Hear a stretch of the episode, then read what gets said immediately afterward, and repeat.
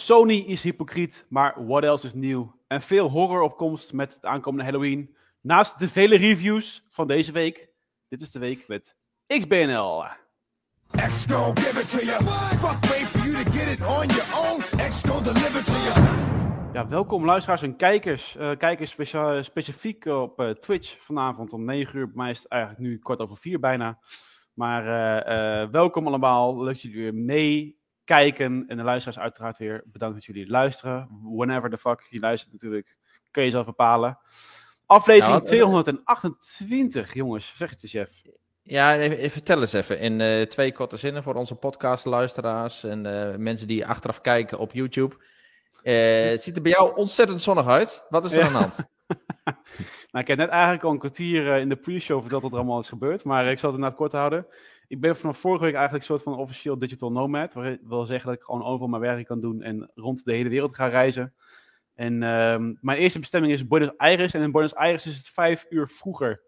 Dus hier schijnt de zon nog volop. Het is heerlijk warm. Het is lente hier.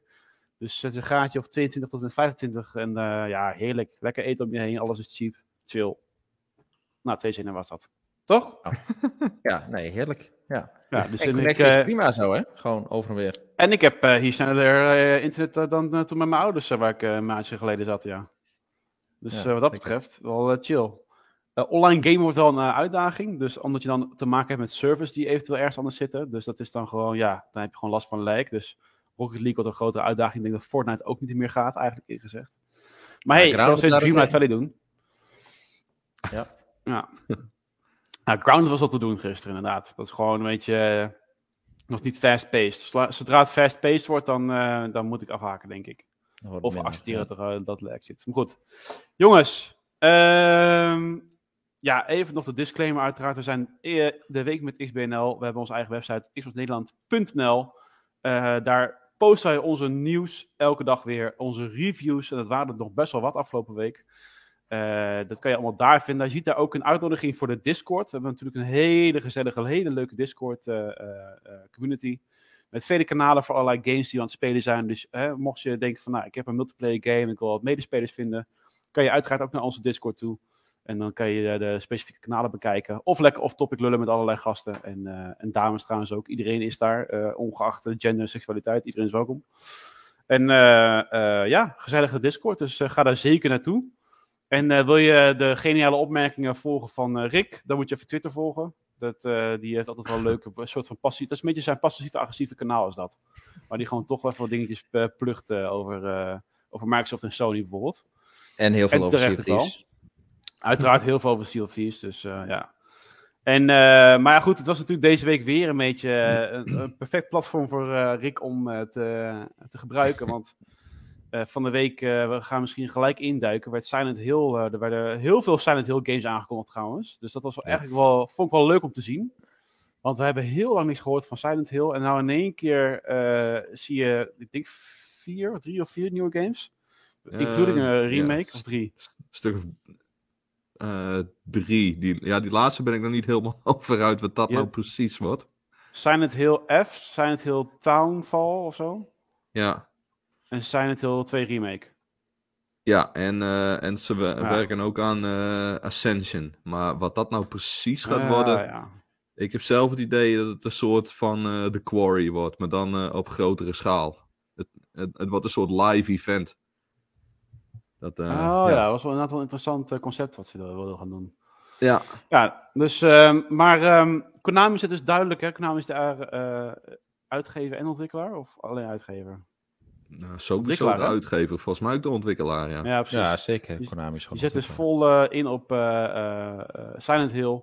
En nou ja, goed, wat we dan zien in zo'n fucking stream, is dat je dan ziet dat de remake van Silent Hill, dus Silent Hill 2 in dit geval, is dan degene die voor een jaar exclusief wordt voor de PS5. Yep. Na het hele debakel van afgelopen weken, waarin ze janken om Xbox, die dan waarschijnlijk te sterk was met de Game Pass en de overname van Activision Blizzard. En ik denk van, maar is jullie PR-marketing, is die gewoon destructief? Of is het gewoon van, nou weet je wat, eigenlijk zijn we tegen Sony, we gaan gewoon dit soort shit naar buiten brengen, zodat Sony elke keer in een slecht daglicht komt. Want ik kan me voorstellen dat dit niet ja, een soort van beeld is wat je wil schetsen bij je fans over je eigen bedrijf. Dat is toch niet normaal, dit? Nee, maar het is wel wat ze doen. Dit is dan weer typisch een voorbeeld van eerst flink gaan lopen janken van bij de, hoe heet het? Die Britse, nou ja, dat board. Ja, CMA. Precies, die dan moet beoordelen van hoe en wat. En miepen over exclusiviteit is niet goed. Exclusiviteit vanuit derde partijen. Nee, dat is slecht voor de marktwerking. En dan ondertussen gewoon lekker zeggen van dat hebben we mooi gedaan. Weer even een exclusief dealtje eroverheen. Ja. Maar het is ook niet alleen maar Silent Hill. Hè? Als je nu de reclames voor de nieuwe Call of Duty ziet ook. Dat is ook allemaal blauw. En speel dit eerst op PlayStation. Ja. En dit is exclusief voor PlayStation. En ja, flikker toch op met je graafbedrijf. Al die deeltjes, ja. Ja, prima als je... Ja, maar dit is wel de tactiek van Sony natuurlijk. Dat is... gewoon inzetten op exclusieve content. Nee, maar gewoon de andere content naar hun platform halen. En ook wel wat overkopen. Maar zodra Microsoft een heel groot bedrijf overkoopt, dan is er in één keer paniek en dan is er in één keer marktwerking. Ja, dat is omdat zij dat niet kunnen. Omdat Sony als geheel gewoon kut is. Dat wordt welkom bij deze Xbox-podcast. Ja, precies. Nergens om, maar Sony wordt gedragen door de PlayStation-tak. Daar komen de inkomsten van. En even voor de duidelijkheid. Bagger. Op dit moment is Renko de enige die een PlayStation 5 gewoon in zijn huiskamer heeft staan. Hè? Ja, ik voel dat hij van mij bij mijn zwager is. Maar ik heb er ook eentje. Ja. Juist, ik heb geen John Zolf meer, laat maar. Ja. Nee, weet je, op zich, de PlayStation en de games die gemaakt worden door PlayStation, daar zul je me niet negatief over horen. Die zijn gewoon voor elkaar. Dat is, zo simpel is het wel. Alleen, ik kan zo verschrikkelijk slecht tegen dat hypocriete gejank. Ja. Van, wij mogen het wel, maar jullie absoluut niet. Want dat is slecht voor de marktwerking. Ja. Hè? Nee, dat is slecht voor jullie marktwerking. Ja, precies. Dus ik kan daar heel slecht tegen. Voor een bedrijf dat inderdaad dat zich richt op exclusiviteit, gewoon om zo spelers aan zich te binden, dan vind ik dit gewoon echt te sneu voor woorden. Hey, maar we kunnen daar wel even direct op doorpakken, hè? Want natuurlijk is daar de afgelopen weken nogal gezeik over vanuit Sony richting de CMA, of in ieder geval CMA. Die heeft bezwaren laten zien en daarom in fase 2 er verder op in willen duiken. En best wel heftige bezwaren laten zien. Wat eigenlijk gewoon een 1-op-1 kopie is van wat Sony ook heeft gezegd. Dus op die manier eigenlijk Sony een beetje aan het napraten is. En afgelopen week heeft Microsoft daar best wel uitgebreid op gereageerd. Dus ook gewoon echt een officieel stuk ingediend bij de CMA. En dat is dan weer straks voor alle bewijsverzameling, voor de bewijsvoering waarmee ze... hun mind kunnen opmaken. Waar bestaat het dan uit? Dus wat heeft Microsoft nu gezegd in de respons naar Sony? En ik vind op een flink aantal punten slaan ze echt de spijker op de kop. En ook een aantal dingen die wij net hebben genoemd. En dat is dat Microsoft aangeeft dat nog steeds PlayStation by far de grootste consolebase is. Dus dat is gewoon altijd nog de grootste speler geweest. En dat zal het ook nog steeds blijven. Ook als de overname doorgaat. En dat Xbox op... Ja, eigenlijk Nintendo nog voor Xbox komt. En dat Xbox daarna pas de grootste is. Kijk, die tweede bullet, daar gaat het hem juist over. Dus Sony die engages in conduct today. Dus die is ook bezig met het spel... om te laten zien dat ze de grootste in de markt zijn op het gebied van console gaming. Want zij kunnen namelijk zo even prijzen van games verhogen... en ook even de prijs van de console verhogen... zonder dat ze daar verlies van lijden. Dus dat laat maar zien hoe mega machtig Sony nu in zijn eentje nog is... en gewoon by far vooruit steekt. Eigenlijk niet zo moet miepen ook erover. Ja, dit gaat over dat ze een deel van de spellen mogelijk kunnen verliezen. Nou ja, Microsoft heeft natuurlijk al aangegeven... wij gaan de games die nu al onder de deal zitten, die blijven gewoon lekker multiparty of third party leveren. Dus die blijven ook gewoon beschikbaar. Call of Duty blijft beschikbaar. Maar stel dat dat allemaal niet zo is, dan is er eigenlijk voor Sony nog steeds niet heel veel aan de hand. En dat is hier ook specifiek met Call of Duty natuurlijk. Even without all of those gamers, the PlayStation gamer base would remain significantly larger than Xbox is today. Maar ik vind dat kapje dat boven stond. Dat vind ik eigenlijk gewoon wel heel, heel sterk. Hier de suggestie dat de marktleider, die gewoon echt veruit de grootste is, op zou kunnen gaan doeken, alleen maar omdat de derde partij denkt van, wij kopen dan die partij, en dan die ene titel gaat niet naar de PlayStation, terwijl er meer dan 4000 titels beschikbaar zijn. Dat is gewoon, die suggestie is lachwekkend. Dat is de spijker op zijn kop. Maar het is toch gewoon puur, dit is toch puur de angst van Sony, want er staat ook daarboven bij het kopje 2, bij bullet 2 staat er van, het is de fear of losing market share. Dus dat is wel specifiek van, weet je wel, het is niet zo van, wij doen onze prijs omhoog en het raakt ons niet. Nee, ze doen de prijs omhoog, zonder omdat dat ze de angst hebben dat ze geen marktaandeel gaan verliezen. Maar goed, nu met zo'n overname, volgens mij hebben ze iets van, oh shit, kan ons een keer een hele andere kant op gaan. Dat we waarschijnlijk wel minder groot worden. Maar hoe groot zijn ze inderdaad nu? Ja, heel erg groot. Dus het zal wel een tijdje duren dat het helemaal zal omwentelen naar een andere richting. Ja, en ik denk deze laatste bullet, die laat nog wel het meest pijnlijk zien hoe hypocriet het hele gedoe is. Want sinds dat de transactie aangekondigd is, Activision Blizzard overname door Microsoft, heeft Sony gewoon een heel aantal studio's voor zichzelf ook overgenomen. Bungie bijvoorbeeld. En Bungie heeft gewoon Destiny 2, dus dat is een mega groot spel.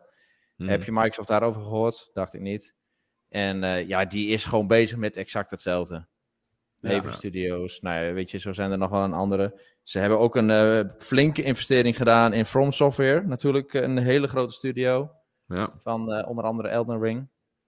Maar met name het verhaal rondom Bungie en Destiny. En dat een groot deel van de content ook heel erg exclusief is nu voor PlayStation. Dat is gewoon tekenend. En Microsoft heeft al aangegeven van wij gaan dat niet doen. Tenminste de intentie van we gaan het gewoon lekker beschikbaar houden. Net zoals met zijn Minecraft hebben gedaan. En andere aangekochte studio's, ook van Bethesda. Al die games die zijn gewoon beschikbaar. Dat is allemaal geen probleem. Sony doet juist het tegenovergestelde. Maar loopt te mekkeren dat Microsoft dat misschien ook wel gaat doen. Vaak de moeilijk. Nou goed, even dus tot zover het stuk over Sony dat aan het janken is om niks. Even inhoudelijk over Silent Hill, want het zag natuurlijk wel fantastisch uit wat ze hadden aangekondigd. Het is de remake, maar vooral diegene waar ze volgens mij in de jaren 60 of zo in Japan het afspeelt. De Japanse setting, dat Silent Hill F, die zag er zeker heel, heel fijn uit. En ook echt next gen, niet meer dat cross-gen, cross-generational shit. Het was echt, op een gegeven moment heb je aan het einde zo'n dame met allerlei koraal over zich heen, volgens mij, of bloemen. Hij zag er zo tof uit. Dus heel speciaal, ben wel heel erg benieuwd naar die games. Is er wel een beetje benieuwd of bekend wanneer het moet uitkomen? Of was er een planning? Okay. Nee, vooralsnog niet. Het enige wat er op dit moment over bekend is dat het eigenlijk gewoon de eerste nieuwe game in de hoofdlijn van de Silent Hill franchise is. En dat die zich in de jaren 60 in Japan afspeelt. En meer is er tot op heden nog niet over bekend. Ja, ik weet niet voor mij, Kojima werkte toen aan, was het niet Silent Hill PT of zo, toen? Ja, demo. PT was toen inderdaad die demo en er zijn toen geruchten geweest dat die samen met Guillermo del Toro, dat die daarmee een horror game wilde gaan maken. En PT is altijd een beetje verbonden geweest aan Silent Hill. ja, dat is verder dat is altijd bij die demo gebleven, omdat Konami en Kojima een falling out hadden. Nou, dat dus, weet je ook, ja. Ja. Ja, maar weet je wat het is? Ook met PT destijds. Ik zie de beelden, ik zie de trailer en denk van, oh ja, super vet dit. Maar dan speel ik hem en dan krijg ik gewoon 3 hartaanvallen van, nou ja, nee, doei, ik ga niet meer doen. Ik kijk hoe andere mensen schrikken van de game, terwijl ik het zelf doe, ja. Dat gewoon niet. Dus ik hoop, wat dat betreft misschien wel dat de volgende Silent Hill games iets... Kijk, ik vind thriller is anders dan horror, weet je wel. Maar dat, hoe ze die suspension opbouwen met PT, jongen, en elke keer shit die verdwijnt en voor je neus staat, ja, die kan me afvoeren. Dat gaat gewoon niet lukken. Dat, Silent Hill is toch wel echt horror? Gewoon als een psychologische horror? Dat misschien. Ja, als is, Silent Hill is wel echt gewoon het werkt heel erg vanuit een bepaalde psychologie. Het is echt met je mind aan het fucken van wat... het ene moment zit je in Silent Hill en het andere moment zit je in een of andere vreemde alternatieve versie daarvan. En je vraagt je de hele tijd af, wat is nou echt en wat niet? Dus vanuit dat punt is het inderdaad psychologisch. Maar daaromheen is het echt wel gewoon horror.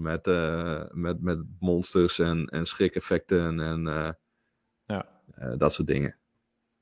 Ja, ik vond het wel sick gedaan hoor. In één keer, het was zeg maar... Met PT was het ook gewoon de details van je omgeving, weet je. Op een gegeven moment zie je een foto ergens staan. Dan zie je een gezin met een dochtertje of zo. En dan in één keer is dat dochtertje niet meer in de picture, weet je wel. En dan staat in één keer dat dochtertje aan het einde van de gang. Ah, fuck! Maar PT was echt... Die was creepy as hell, inderdaad. Ja, dat... Die was heel goed. Ja, zo bizar goed gedaan. Dat je zo'n suspense hebt door gewoon simpelweg door zo'n gangetje te lopen. Ja. En dan ineens, weet je, je bent er gewoon een kwartier bezig om dingen uit te zoeken en zo. En dan een beetje lekker dat aan het uitzoeken en dan dat. Even en dan daar in de spiegel. En dan ineens hoor je een deur achter je dichtgaan. Ja. Wat de hele tijd op een kiertje heeft gestaan, is dan ineens dicht. Maar het is ook echt wel, zeg maar, met de genius van Aziatische makers, hè.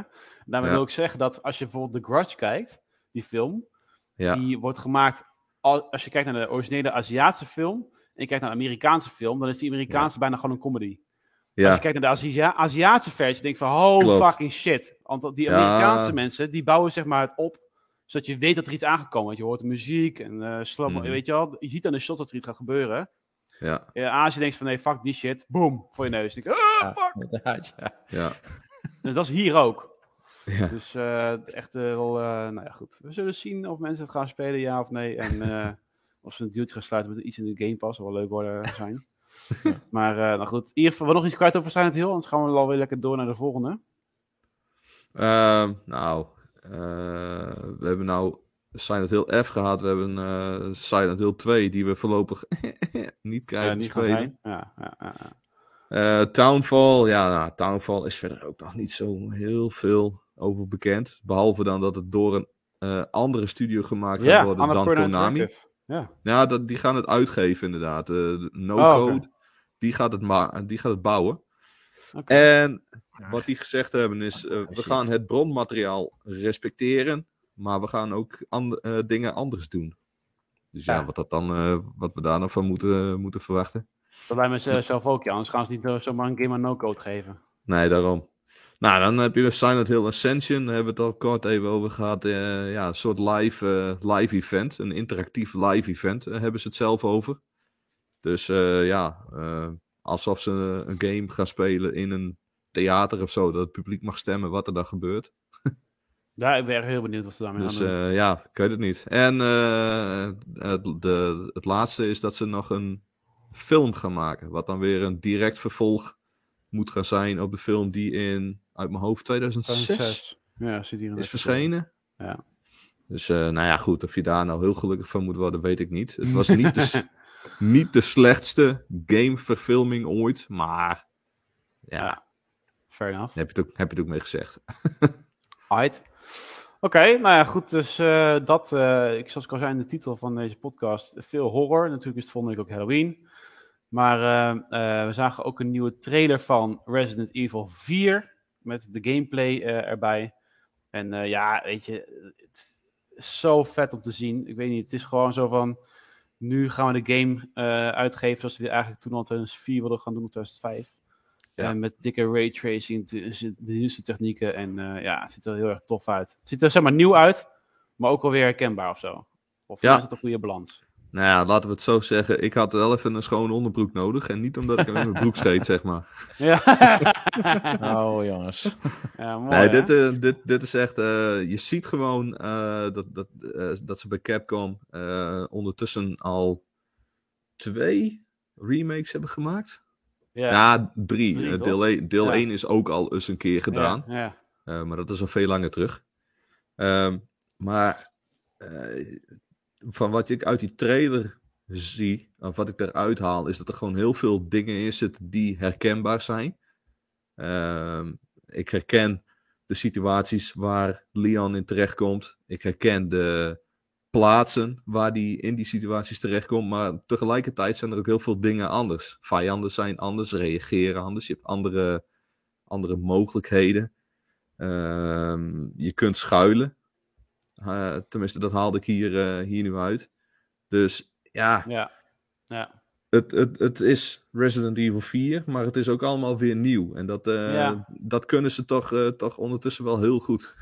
Ja, helemaal mee eens.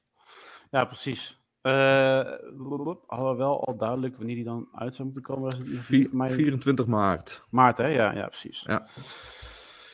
Ja, ik denk niet dat ik dan in Nederland ben, maar goed, ik moet alles toch een keer gaan inhalen volgend jaar, dus, of het jaar daarna, of het jaar daarna. En deze gaat er wel tussen zitten, dus ik ben echt benieuwd hoe het ontvangen. Ik denk dat het echt een topper wordt.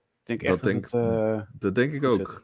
Ja. Nou, Capcom kende, als ze gewoon dezelfde stijl doorzetten, dan moet er wel goed komen. Ja, alleen dat ze wel een keer met ook nieuwe dingen komen en ook niet horror, want dit is gewoon niet mijn genre, dus ik hoop dat ze wel een keer met nieuwe dingen komen. Ik weet niet.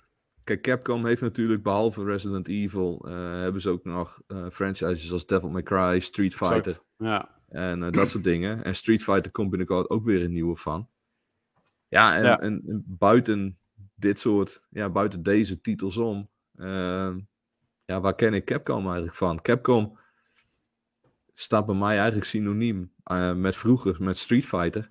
En dan later inderdaad met Resident Evil. Ja, en eigenlijk wat ze daaromheen uitbrengen. Ja, maar Remember Me hadden zij op een gegeven moment ook, geloof ik. Nou, die ben ik al vergeten. Dead Rising hebben ze ook gemaakt. Monster Hunter. Ja, die hebben ze natuurlijk ook nog, Mega Man uiteraard. Helemaal van vroeger, dus wat dat betreft. Ja. Dus ja, ze hebben wel andere dingen dan Resident Evil, maar ja. Dead Rising is ook wel leuk. Ja, dat is zeker. Maar goed, laat ze eerst hiermee komen. Het thema van horror zit er nog een keertje door in een ander artikel. Namelijk dat er nieuwe titels in de Game Pass komen, uiteraard. Want ja, het blijft maar doorgaan. Er gaan er games uit de Game Pass, maar er komen elke keer toffe games erin. Mm-hmm. En dit keer is het... thema duidelijk horror, want Amnesia zit erin onder andere en Soma. Ja. En Soma hebben we het voor mij nog een tiental podcasts terug over gehad. Van die game moet je echt gewoon even spelen, want het is echt wel tof. Ja, we hebben aardig wat podcast nummer over gehad. Amnesia, dat is wat dat voor mij iets meer horror dan Soma, maar ja. Wat toffe games. Kort goede toevoegingen. Zeker. Ja, zeker. Ja, en dat ook nog nadat we Scorn release hebben gehad natuurlijk. Ja, maar Scorn, over gesproken, hebben wij die zelf ook al binnen of gereviewd? Nee, hè? Nee, niks over gehoord. Nee, precies, want ik hoor daar hele gemixte dingen over. De game duurt echt voor mij maar 5 of 6 uur. En hoewel het heel mooi is gemaakt, is het verder niet heel erg boeiend. Dus het is vooral het respect voor de creative direction... Maar niet zozeer om de gameplay of gewoon goed de gameplay, zeg maar. Ja, dus... maar in de Game Pass komt ook nog Phantom Abyss. Nou, dat ziet er best wel leuk uit. Bijna een soort van co-op Indiana Jones met neon shit. Klinkt heel erg raar, maar als je de beelden ziet, denk je van nou, oké, cool. Allemaal booby traps en je moet voor mij van punt A naar punt B zien te komen. Een massale asynchrone multiplayer game die spelers in procedureel gegenereerde tempels werpt. Dus ja... Elke level is nieuw en je denkt co-op, maar het zijn andere spelers die het ooit hebben gecomplete. En moet jij natuurlijk waarschijnlijk een stukje sneller zijn dan de rest. Voor de rest, Persona 5 Royale komt naar de Xbox. Ook heel fijn, console PC en Xbox Cloud Gaming. Dat is ook voor mij interessant natuurlijk. Ik kan nu ook wel Cloud Gaming hier doen. Gunfire Reborn en Signalis. Het zag eruit als een soort van super interessante, echt zo'n humble bundle titel. Retro, waar waarschijnlijk Demas wel blij van wordt. En ja, zo ziet er wel leuk uit. Weer leuke games om te gaan proberen, hè? Ze zitten toch in de Game Pass. Fuck it, je installeert het. Kijkt of het leuk vindt. Vindt die leuk, houdt weer van je harde schijf af. Dat is een beetje de best practice Game Pass games. Met Game Pass games, ja. Volgens mij... Nou ja, we hebben nog één... semi-horror, eigenlijk comedy-achtig artikel. Natuurlijk Ghostbusters. Want ja, Ghostbusters, dat is natuurlijk gewoon... geen horror meer. En ja, dat Spirits Unleashed komt uit. Het ziet er wel op zich leuk uit, maar Ghostbusters games hebben voor mij nog nooit goed gescoord. Het heel mooi uit, dat wel. Ja, het is een 4-tegen-1 opstelling. En waarin de spelers deel uitmaken van een team. Of als eenzaam spook. Dus het is Evolve met Ghostbusters. Nou ja, ik word niet erg warm of koud van. Dus wat dat betreft, maar even kijken wat het wordt. Dat is volgens mij een beetje de laatste horror-themed artikel van deze week. Ik ga nog heel snel naar deel 2 van onze pagina's. Nee, dat was het wel. En iets wat semi-horror, maar niet horror, het is wel duister, is Gotham Knights. We zijn net over donkere omgevingen, maar wel gewoon spandex helden door de straten van Gotham. Dan is het Gotham Knights. En er zit ook wel een leuke vraag aan vast vanuit de community. Zal ik eerst erbij halen zometeen. Gotham Knights is deze week uitgekomen, is gereviewd door Rob. Heeft het een hoog cijfer gegeven, een 9. En daarbij ja, is hij toch wel heel erg blij met de game. Ik hoorde gemixte dingen over. Terwijl ik zelf de trailer zag, dacht ik van, nou ja, weet je... kan goed uitpakken, maar kan ook best wel zeg maar, vervallen in ja, heel veel herhalende gameplay en that's it.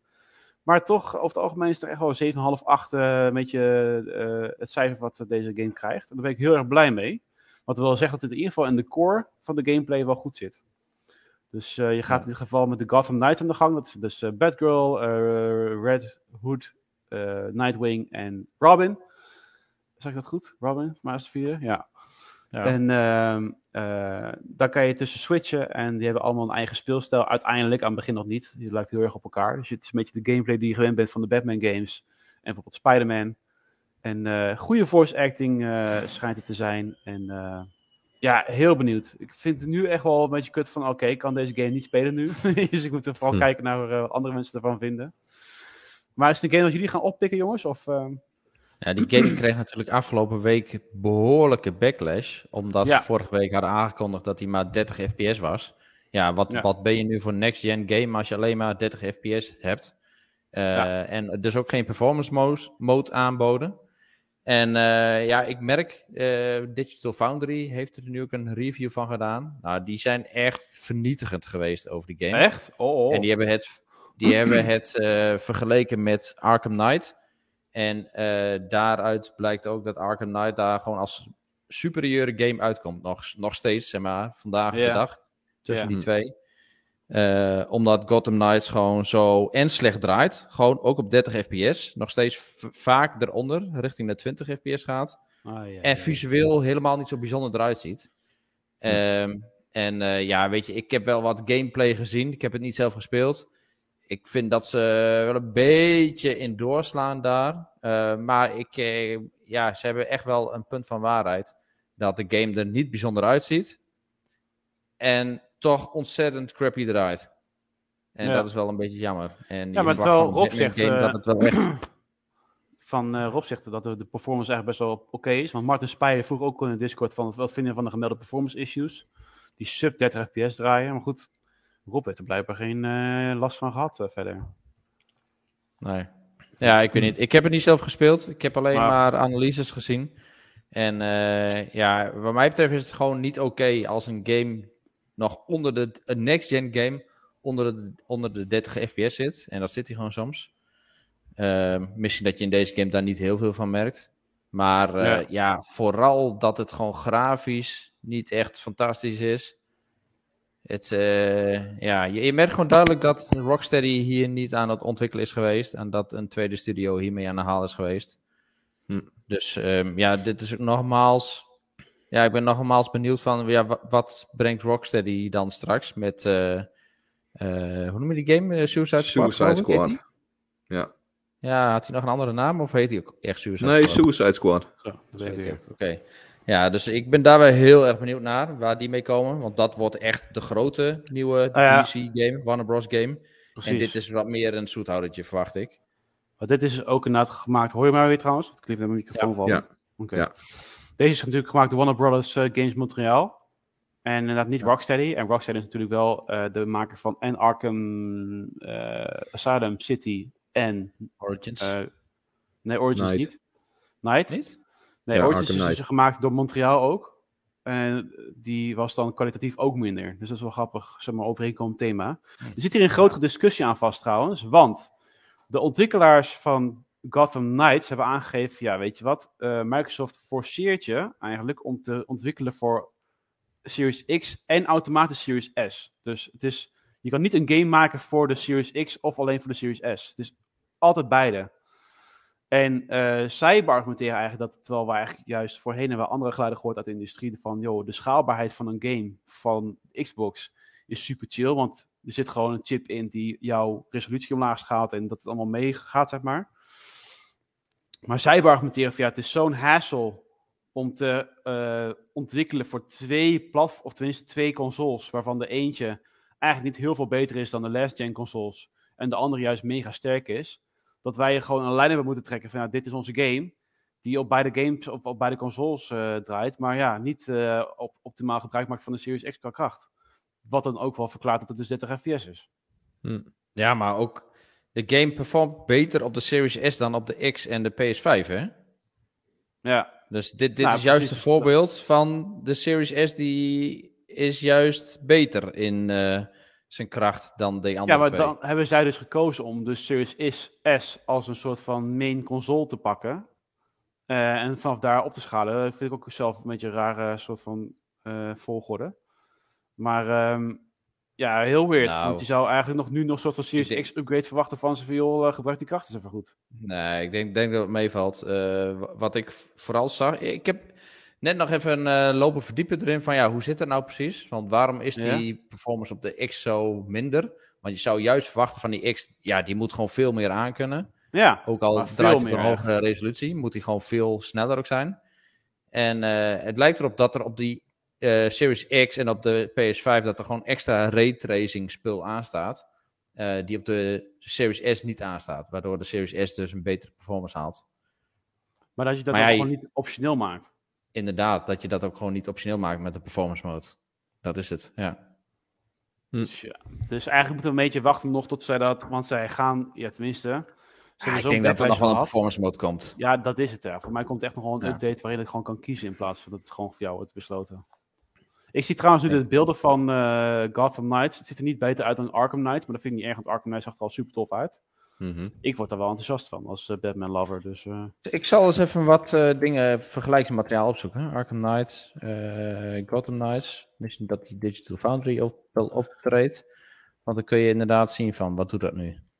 Terwijl je aan het zoeken bent, eventjes een leuke vraag van, volgens mij was dat Demas die dat vroeg. Oh nee, was Martin Spire. Dus... Bij Gotham Knights wordt er natuurlijk in de eerste minuut van de game al gezegd... joh, Batman is dood en nu moeten de vier helden, de vier sidekicks als het ware... moeten Gotham gaan redden van de villains. Wat vinden jullie ervan als een franchise, dus niet de hoofdpersonage of het hoofdpersonage gebruikt... maar juist personen die voorbij gebruikt, voor games. Dus bijvoorbeeld Halo zonder Master Chief, Gears zonder Marcus, leuk of niet leuk? Nou ja, toen kwam er ook nog eens een keer een discussie via, maar goed... Gotham Knights gaat juist om Gotham Knights. Dus het is niet een Batman-game zonder Batman.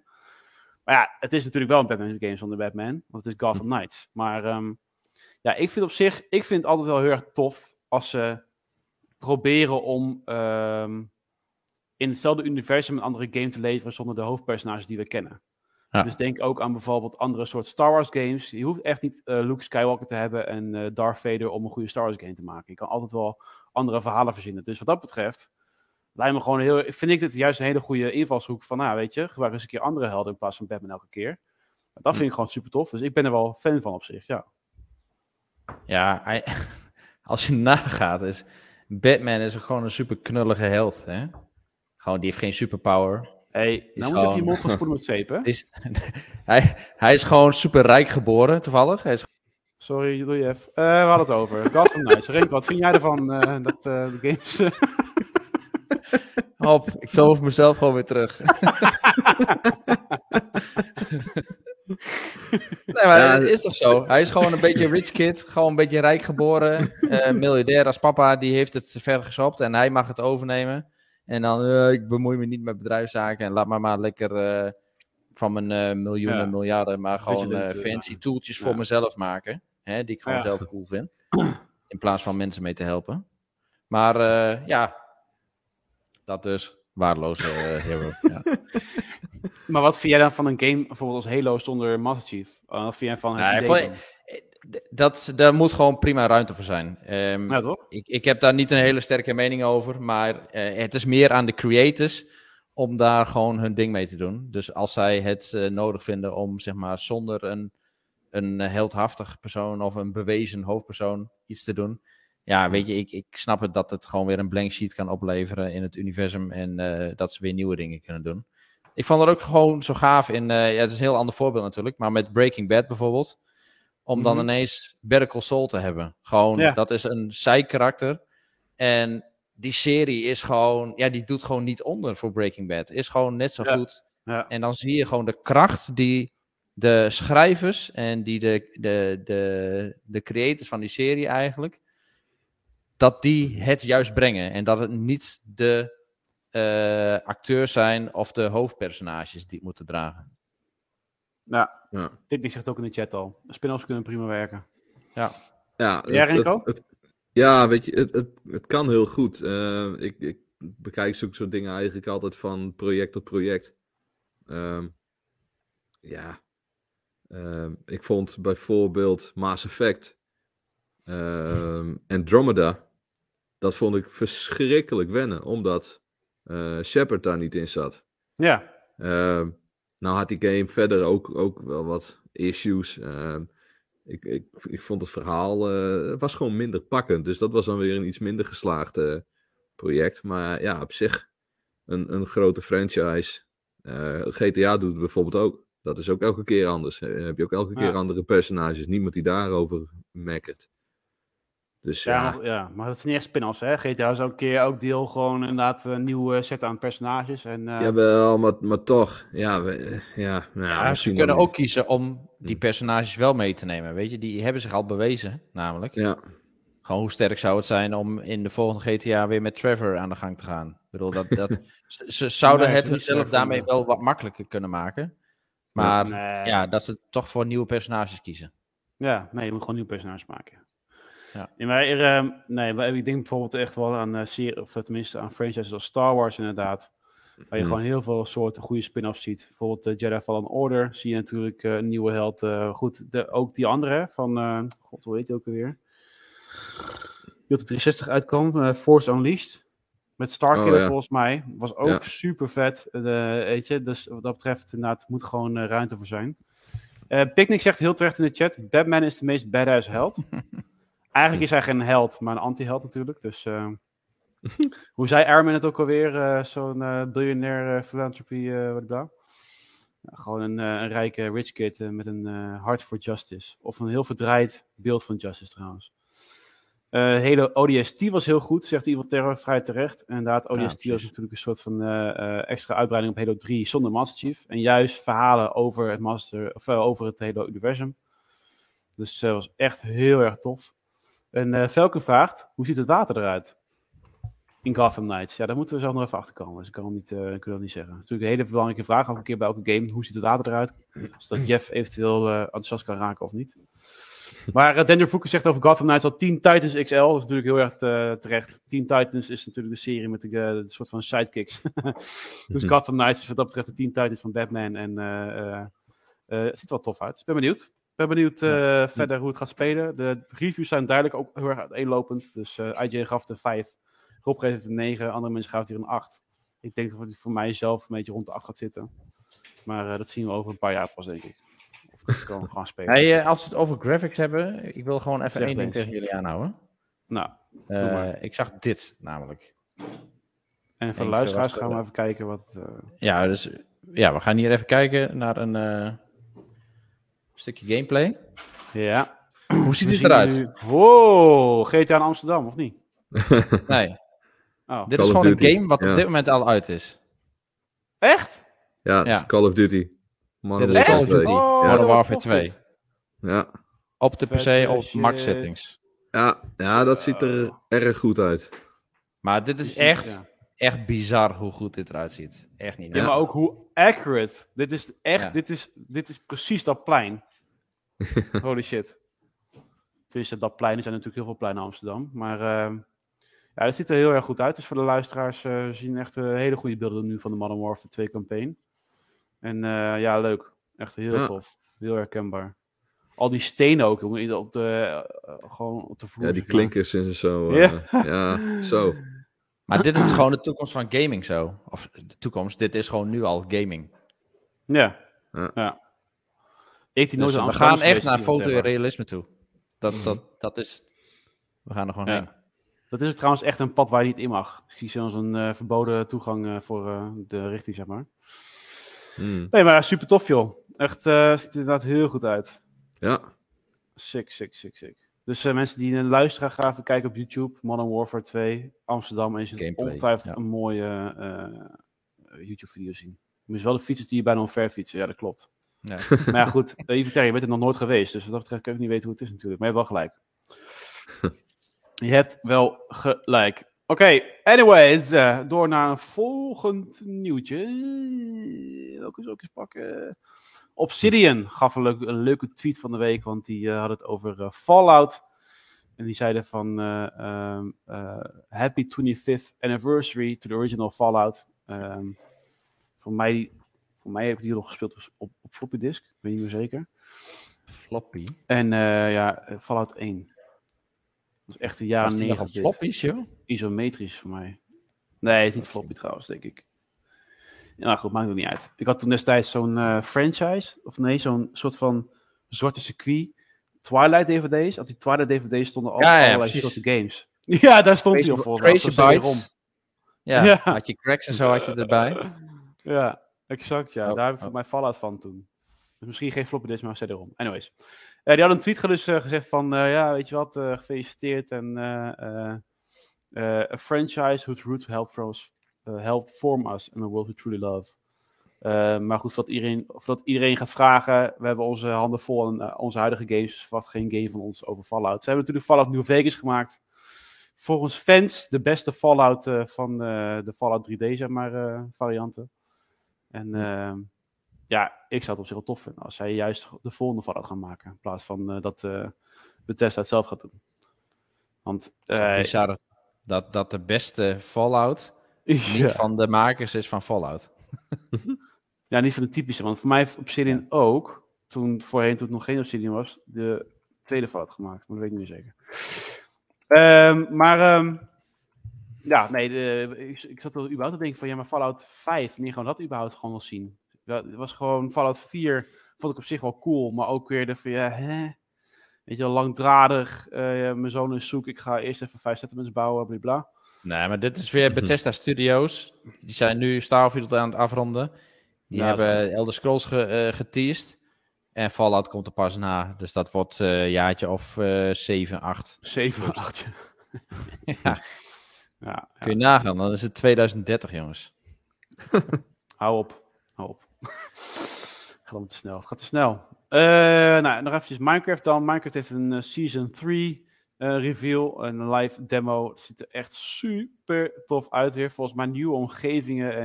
Echt heel leuk om te spelen. Er zit ook zo'n vrouw op zo'n soort van Minecraft-troon. Ook een leuke setting die ze hadden gemaakt voor de stream. Of tenminste de video.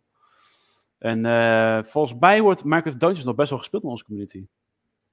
Maar ik weet niet zeker. Ja, afgelopen week, ik zag Rick in ieder geval weer oppakken. Uiteraard. Ik zal waarschijnlijk gewoon de nieuwe update hebben gecheckt. Nou ja. Maar het is ook gewoon zo'n leuke co-op game dit. Je kan het zo gemakkelijk met 2 of 4 spelen dit. Ja, ja en wel leuk voor de oude gamers of de misschien de nieuwe Minecraft spelers, Minecraft Dungeon. De levels uit de vorige DLC, dus de jungle level bijvoorbeeld, die is nu dus gewoon gratis te spelen. Dus je kunt Minecraft opstarten en dan kun je hem ook spelen en dan kun je ook de achievement halen die erbij hoort. Ik ben aan het spelen as we speak, zegt Chef ook echt in de chat.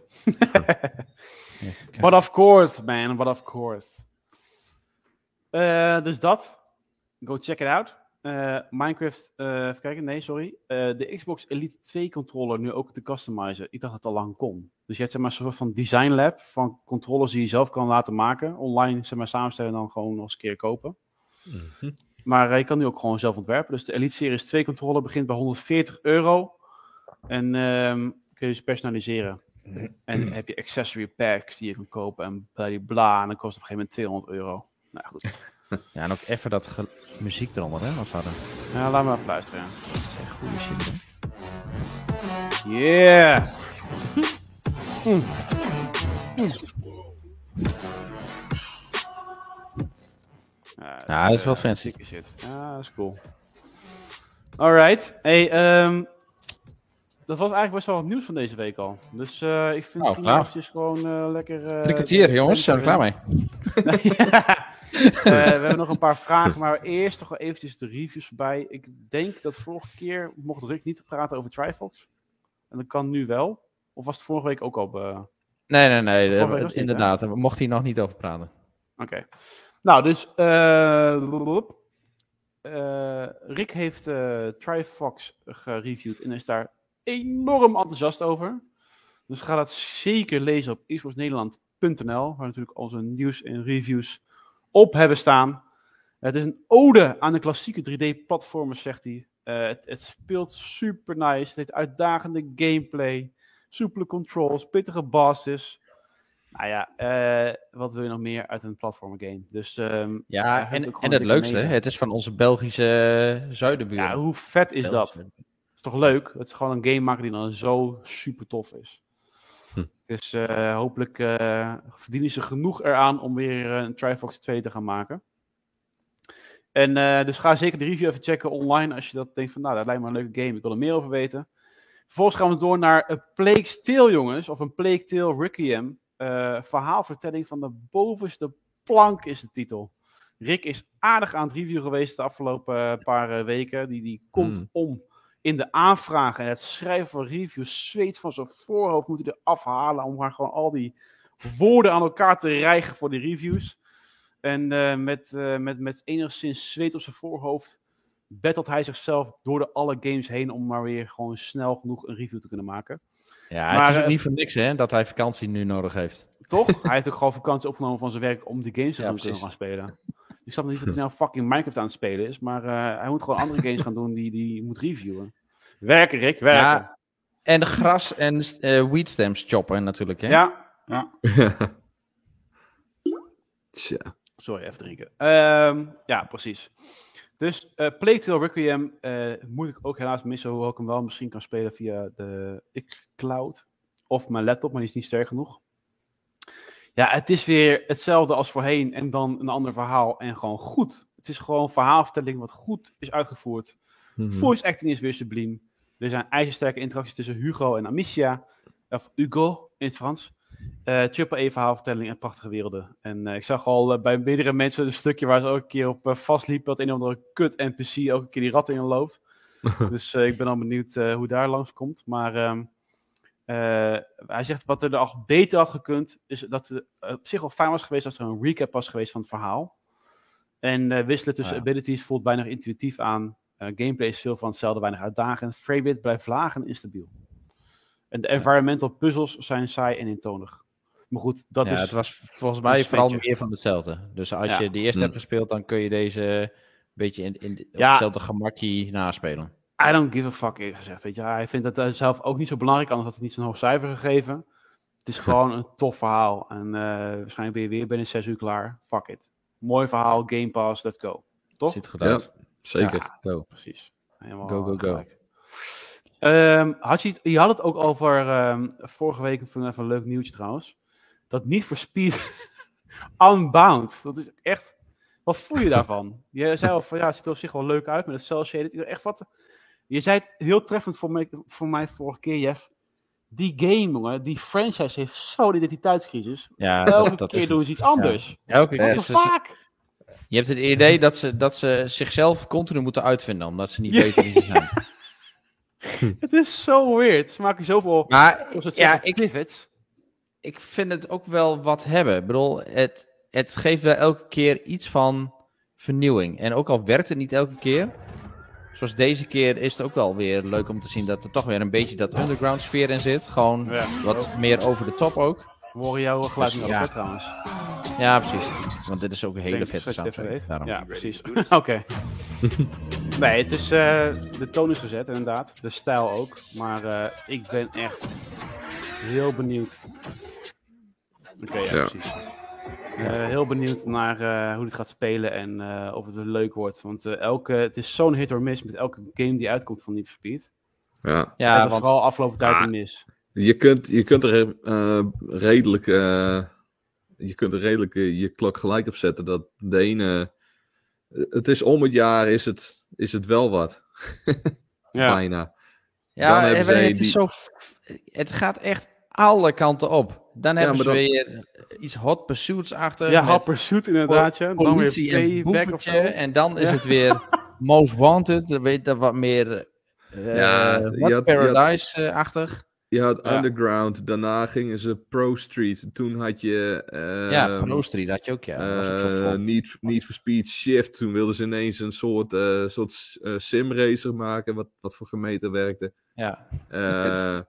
Daarna kreeg je Undercover. Of Carbon zat daar eerst nog voor. Daar wilden ze dan weer een soort Underground mee maken. Toen kreeg je dan Undercover, waar een heel waar een verhaaltje in zat, wat qua gameplay gewoon fucking saai was. Ja. Toen kreeg je, weet ik veel. Toen kreeg je Most volgens Wanted mij, veel. Ja, Most Wanted zou kunnen. Ja. Toen kreeg je nog The Run. Een soort Hollywood film. Die was best leuk trouwens, maar ja, weet je, het is elke keer, dan heb je een open wereld race, dan heb je weer een lineaire shit, gewoon... Maar hij wordt gewoon uitgerold, hè, die franchise. Want je had, zeg maar, de Most Wanted had je in 2004, was super, super, super, super tof. Was echt zo'n vette game. Toen kwam inderdaad in 2012 uit, maar werd gemaakt door Criterion Games, was de maker van Burnout franchise. Ja. Toen was het in één keer heel anders. Toen had niet dezelfde essentie. Nee, klopt. Nee, en je had toen ook ineens die reboot met al die, zeg maar, live characters die gewoon super cringy waren. Ja. Met het hele slechte tegenwerk. Sick hoor. Maar wat er weer heel vet uitzag. Ja. Maar wij hebben toen Underground gespeeld, toch? Die ene Need for Speed toen als een soort reboot uitkwam op de Xbox One. Dat was Need for Speed. Ja, dat was die. Dat was Need for Speed. Ja, oké. Dat was die. De reboot met die characters. Ja, het is echt... nou goed. Anyways, ik dacht van... soort ook een leuke bruggetje naar nog een laatste vraag. Maar niet echt een vraag. Maar meer van een soort van... mededeling als in... van mij zei Black Crow... Zei komende zondag bestaat de Forza Horizon franchise 10 jaar. Dus de Horizon franchise. Motorsport bestaat al veel langer. Misschien is het leuk om terug te kijken op de afgelopen jaren... qua ontwikkeling, verhaal, spelplezier... En kan de vorm van een artikel of een van de onderwerpen zijn in de podcast. Leuk voor een volgende keer, denk ik. Dus misschien een volgende keer als onze licht over kunnen schijnen. Behalve dat, op zich valt niet heel erg veel te vertellen. Behalve dat die fucking Horizon games echt top-notch zijn. Altijd supergoed. En dan zou het leuk zijn voor het thema dat jij dan in Mexico zit, Niels. Nou, ga ik dat regelen. Dan gaan we daar de podcast opnemen. En dan ga ik een live interview doen met mensen van die races, zeg maar. Geef mij maar Hot Pursuit eventjes wat door de chat heen scrollen nog. TriFox was wel leuk, zegt Evil Terror. Play for the win. En Hertog Finn zegt, Need for Speed Unbound ziet er tof uit. Jammer van die wazige rappers. Ja, elke keer wazige rappers. Dat is sowieso een dingetje. Hoort bij Geef mij maar Hot Pursuit, niks open wereld. Ja, nou goed. Goed. Anyways, dat was het volgens mij voor de reviews. Ja, goed, uiteraard de review van Gotham Knights staat ook online. Moet je ook maar even lezen op xnederland.nl. Mm-hmm. Oh, we hebben nog eentje Persona 5 Royal. Of Royale. Vers van de persshow. vers van de fucking pers. Mm. En ik heb nog... Voor mij heb ik nog nooit een Persona 5 gespeeld. Of een Persona game. Het zijn soort van digital of graphic novels. Nee, het is meer een mix van een live sim met een JRPG. Oh, weird. Dus overdag zeg maar, dan ben je dan in Persona 5, dan speel je een student. En dan heb je je eigen leven. Je gaat naar school, je moet vrienden maken, je kunt activiteiten doen. Eigenlijk alles wat je gewoon kunt doen. En ondertussen is er een alternatieve wereld waar je naartoe moet om ellende uit de echte wereld op te lossen. En dan wordt het echt dat JRPG-verhaal. Dus dungeon crawlen, monsters verslaan. Leuk. Dat is... Okay. Het klinkt heel, heel vaag qua combinatie, maar het werkt echt heel goed. Ja, de beelden zien er wel leuk uit. Ja, en qua schrijfwerk zit het ook gewoon echt heel goed in elkaar. Ze weten echt personages neer te zetten die je in je hart sluit. Het is een vriendengroepje en je brengt heel veel tijd in die game door. En je gaat ook echt van je characters houden. En dat is wel vrij uniek. Maar wat is het, joh? Het regent gewoon sterren de afgelopen week. Qua reviews. Ja, nou inderdaad, ja. Het was echt wel... hoe heet het? Een soort van overeenkomend thema met Playtale, wat dan supergoed is. Gotham, die dan op zich wel goed... die wordt echt wel goed ontvangen door Rob dan. Maar die kan eventueel nog niet bevallen voor mensen. Mm-hmm. TriFox is een super toffe platform game.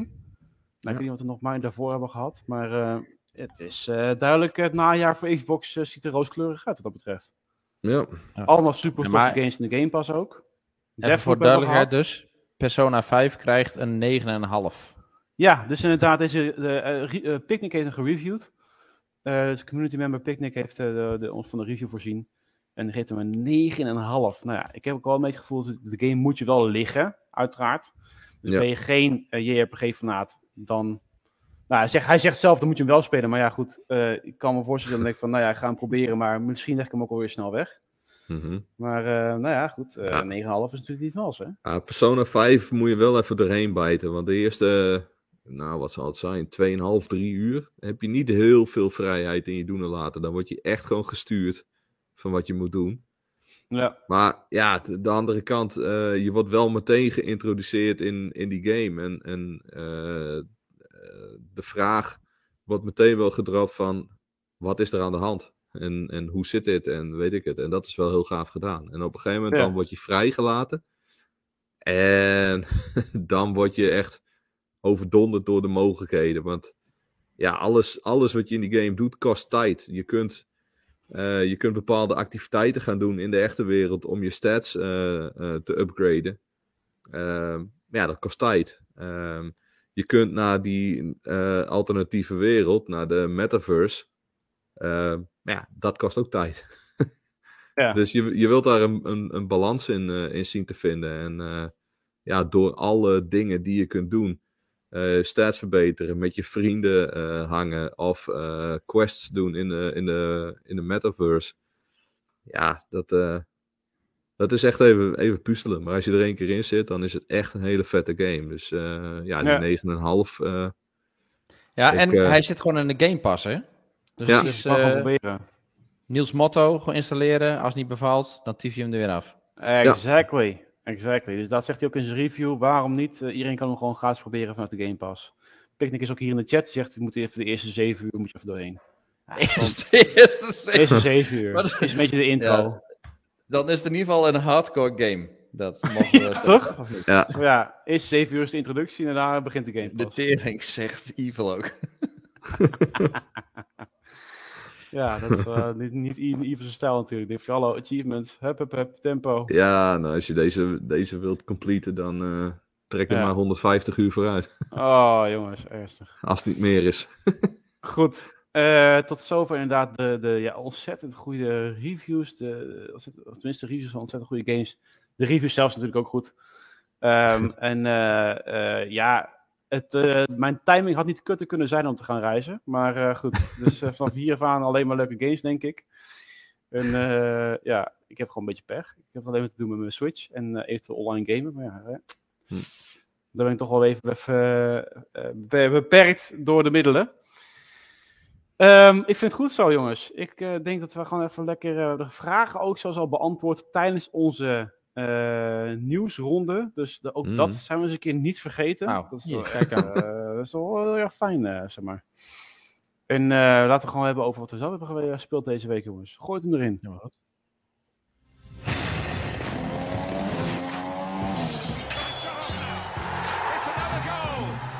Jij hebt nogal even een parel mee mogen pakken vlak voor je vertrek, Niels. Ja, Deathloop heb je het over, of niet? Want Deathloop vond ik inderdaad ook heel zeer tof. Ja. Nou, is het ook laten gaan, helaas. Janken. Anyways. Dreamlight Valley bedoelt hij, denk ik. Oh, Dreamlight Valley, ja. Nou, maar die kan nog steeds spelen, hè, Rick. Dus die... een skate sim. Nou, die heb ik aan de kant gelegd. Dat is niet te doen.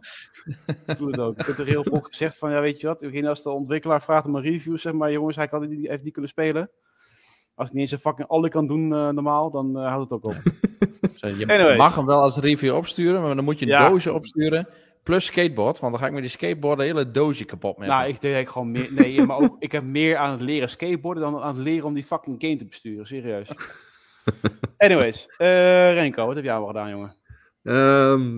Ik heb een klein beetje Formule 1 Manager gespeeld.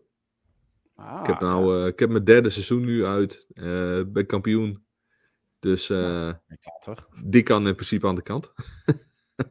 En ik heb een uitstapje gemaakt naar mijn PlayStation. Ik heb namelijk God of War Ragnarok gepreorderd. En ik had zoiets van, het is al best wel een poos terug van dat ik God of War gespeeld heb. Ik was even benieuwd hoe dat verhaal weer ging. Dus ik denk, ik jas even door het verhaal heen. Maar ik vind die game zo idioot goed. Dat ik gewoon weer, ik ga alle hoekjes en gaatjes weer uitkammen om hem uit te spelen, zeg maar. Ja. Dus ja, dat is een beetje wat ik gedaan heb. Ik heb ook best wel lang... Wat is... Ik zit niet zo heel erg in de God of War scene, hoor. Maar het is een soort van Noorse mythologie dan, of zo? Nou, ja. God of War was oorspronkelijk speelde zich dat af in de Griekse oudheid. Exactly. Je speelde dan Kratos. Dat was dan een legerkapitein van het Spartaanse leger. Maar dat is dan ook zelf een mythisch figuur of zo? Of een halfgod? Of...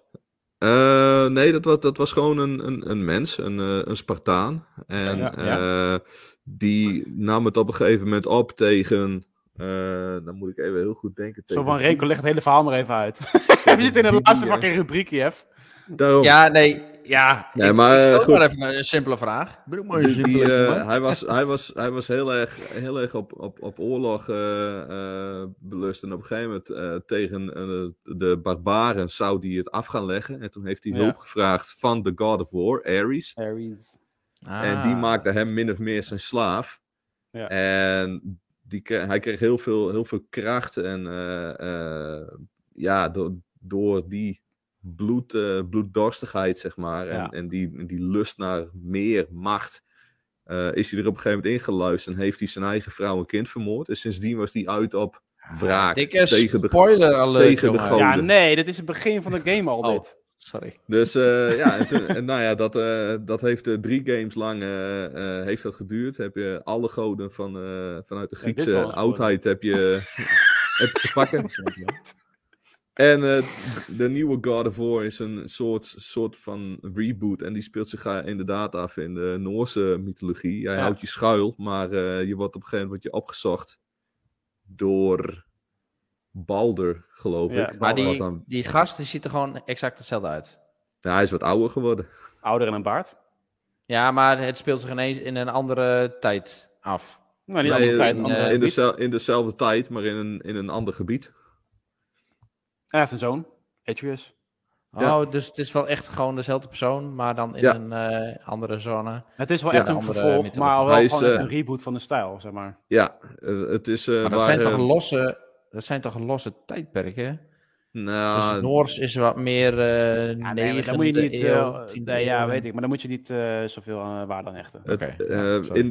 In de reboot komt dat ook wel een beetje komt dat wel ter sprake. Hè? Hij is uit Griekenland is hij gevlucht naar het noorden, naar Scandinavië zeg maar, en daar houdt hij zich naar schuil. Maar omdat hij ook een god is, hè? Hij heeft toen Ares vermoord en toen is hij de God of War geworden.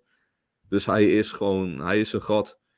En de goden in het Noordse Rijk, die zijn daar niet heel erg van gediend. een nieuwe god. Dus daar krijgt hij het op een gegeven moment ook mee aan de stok. En en waar de eerste drie gewoon hack en slash waren, daar is de reboot meer een RPG. Ja.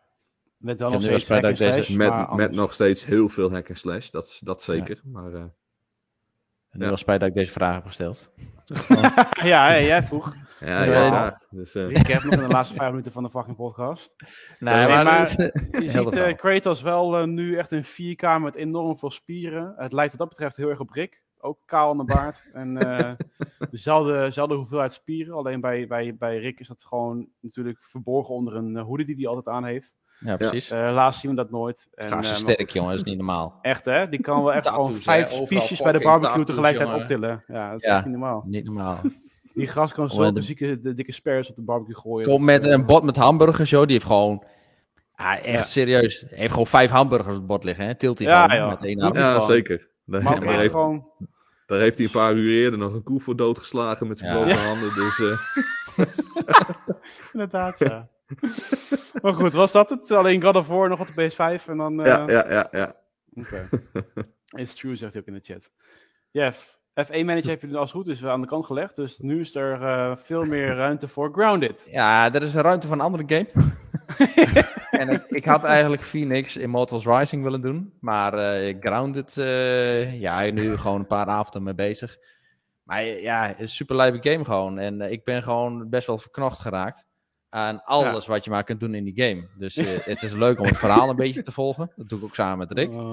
Maar het is ook gewoon leuk om uren gras te choppen en gewoon leuke bouwwerken te maken. Ja. Nou, dat ben ik aan het doen. Dus ik dacht gisteren, ik ga nog even door. Nou, toen kwam jij. Dus dat was nadat ik al met Rick een stukje story had gedaan. Ja. En ben ik nog even doorgegaan. Nou, kwam jij op een gegeven moment er nog bij. Ik denk van, toen ging jij weer weg. Ik denk van, ik ga nog even door. En voordat ik het wist, was het 1:30. Maar staat wel een mooi bouwwerk. Dat wel. Ja, dat wel, ja. Lekker, man. Maar andere games, of was het gewoon Grounded?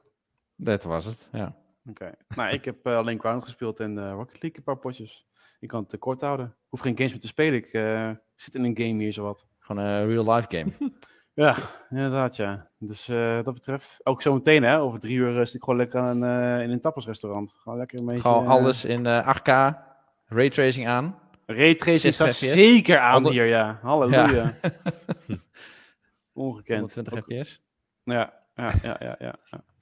Dus, goed. Anyways. Bedankt voor het luisteren en kijken allemaal. We krijgen natuurlijk uiteraard weer een achievement. En we hebben het volgens mij niet al te lang gemaakt. Er is ook een achievement voor ons. Ja. Dus dat. Bliep. Nou, daar is het. Nou, goed. En al uiteraard bedankt voor de mensen die hebben gewoon in de chat hebben meegedaan. En het weer gezellig maken op deze vrijdagavond. Mijn avond begint nu. En iedereen ontzettend veel gameplezier dit weekend en volgende week. En we zien je allemaal volgende week weer terug. Bye bye. Later.